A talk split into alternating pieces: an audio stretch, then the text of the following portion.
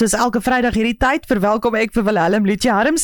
He's been a motoring writer and content producer for the past 16 years. He's a contributing writer at Car Magazine as well as Sentimental.shop and test new and classic cars on a regular basis. Hi Willem. Goeiemôre, hoe gaan dit? Goed met jou? Goed, goed, dankie. Hoe was jou kort week? Lekker, lekker. Kort week is maar altyd lekker. Ja, dit voel langer hè. Voel nie altyd kort nie. We're going to be talking about the Toyota RAV4 2.5 hybrid E4. So hierdie is nogal 'n mondvol van 'n naam. Uh, ek neem aan daar's baie tegnologie betrokke in hierdie RAV. Ja, so uh, dit is 'n mond vol en jy die luisteraars moet nou mooi luister. Kom, wat gaan Ek gaan aan? nou baie praat. Go for it.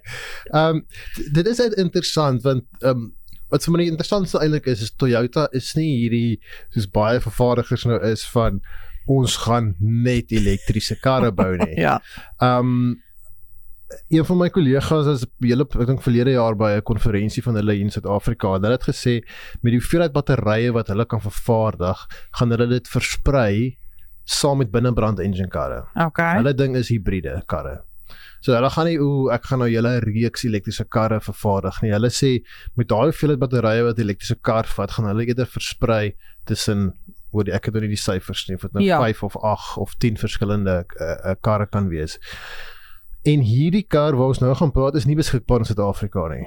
Wel ek dink as die Toyota mooi gaan vra sal hulle dalk hierdie aan jou verkoop, maar ek dink hulle het 'n handvol ingebring en hulle ag dit is 'n studie wat hulle doen om te kyk of dit gaan werk of nie. Toetsie waters. Ja, Mm. presies. En ek dink daar's geen rede hoekom nie want die Toyota RAV4 Hybrid is al in Suid-Afrika lank beskikbaar. Mm, mm. Die Corolla Cross Hybrid is beskikbaar.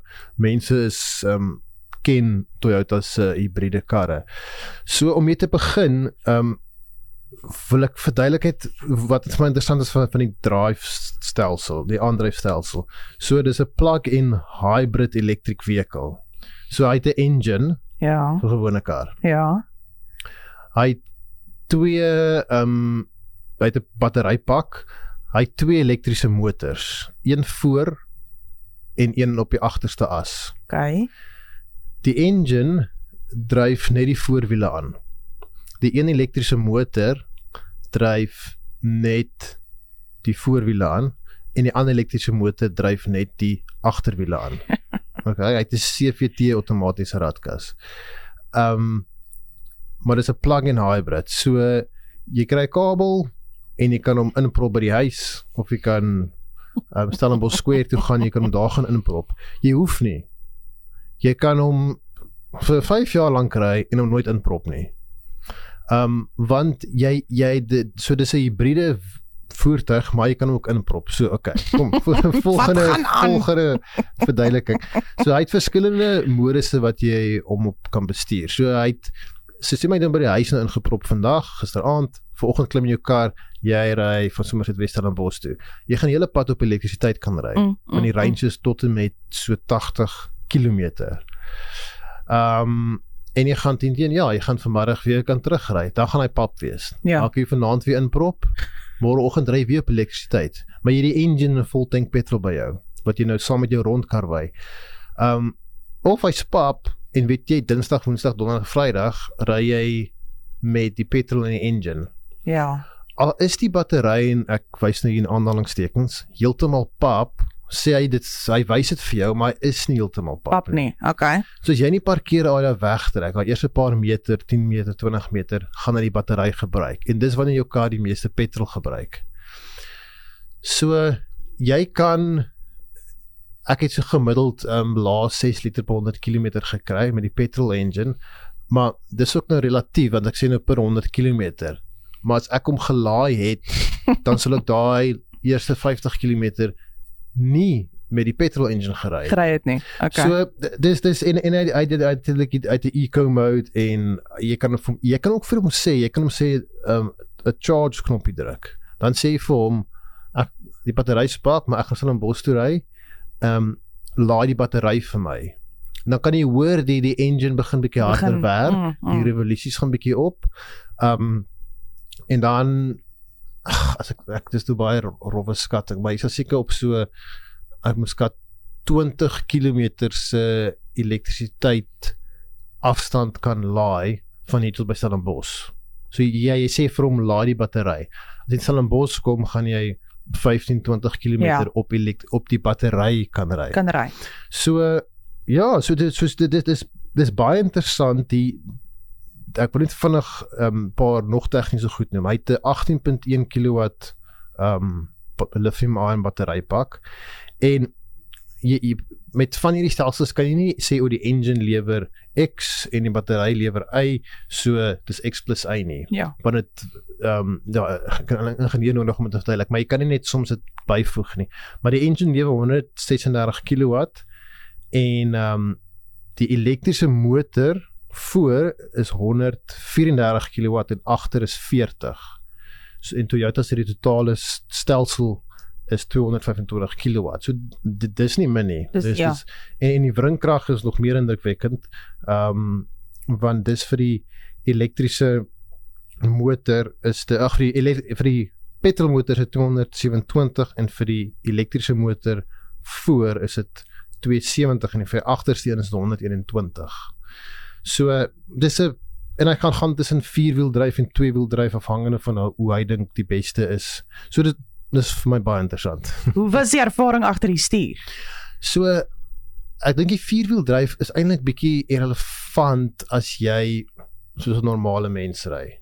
Um hy sal natuurlik dink of hy sal sal stuur soos hy dink goed dink of as jy vers, vinnig versnel Mm. En jy is om in die hibriede stelsel dan sal hy um engine en elektriese motor voor en dan kan jy op die op die paneelbord sien op die skermpie hy stuur die agterste elektriese motor werk ook. Want Okay. okay. as jy regtig vinnig wil wegtrek is vierwieldryf daai oomblik beter as Beter. tweewieldryf. Um so dit, dit was interessant. Hy's bitterlik stil.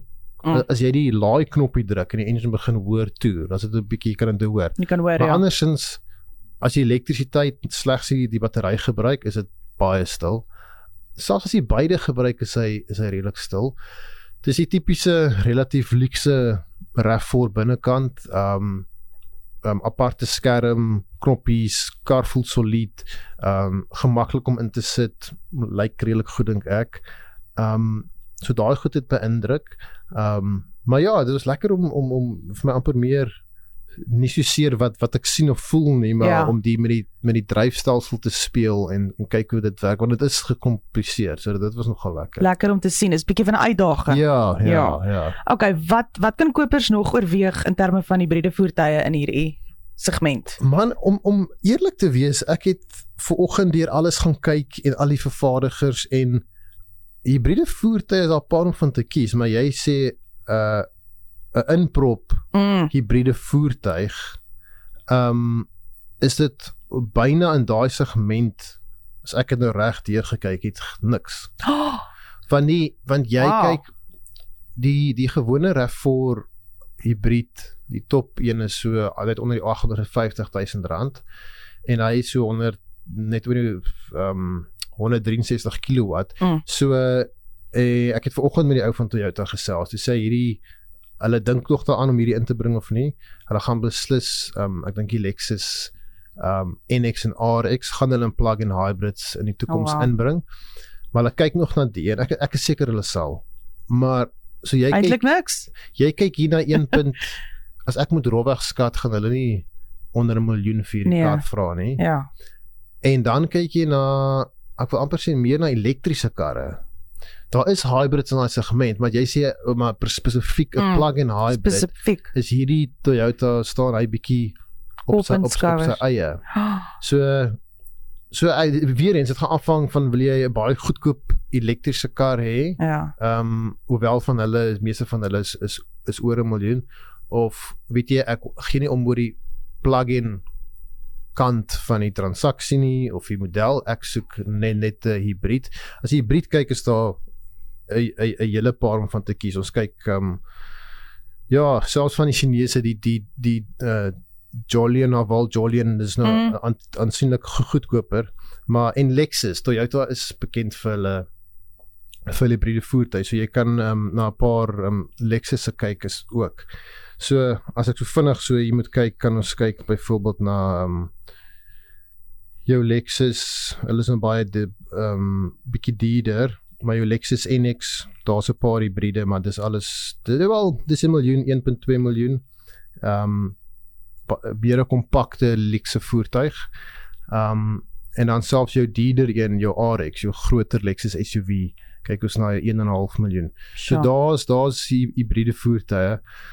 Maar as jy 'n uh, inprop hibriede soek is daar nie kompetisie eintlik vir die vir die RAV4 nie. Dis baie baie interessant. As jy op soek is na so 'n tipe voertuig, dan is ja, Toyota RAV4 2.5 Hybrid E4 jou antwoord. Dis Willem Lutjarums. He's been a motoring writer and content producer for the past 16 years. He's a contributing writer at Car Magazine as well as Sentimental.shop and test new and classic cars on a regular basis. You can also go and follow him on social media. Dankie Willem. Dankie. Hoop dit 'n lekker naweek. Selfs vir jou.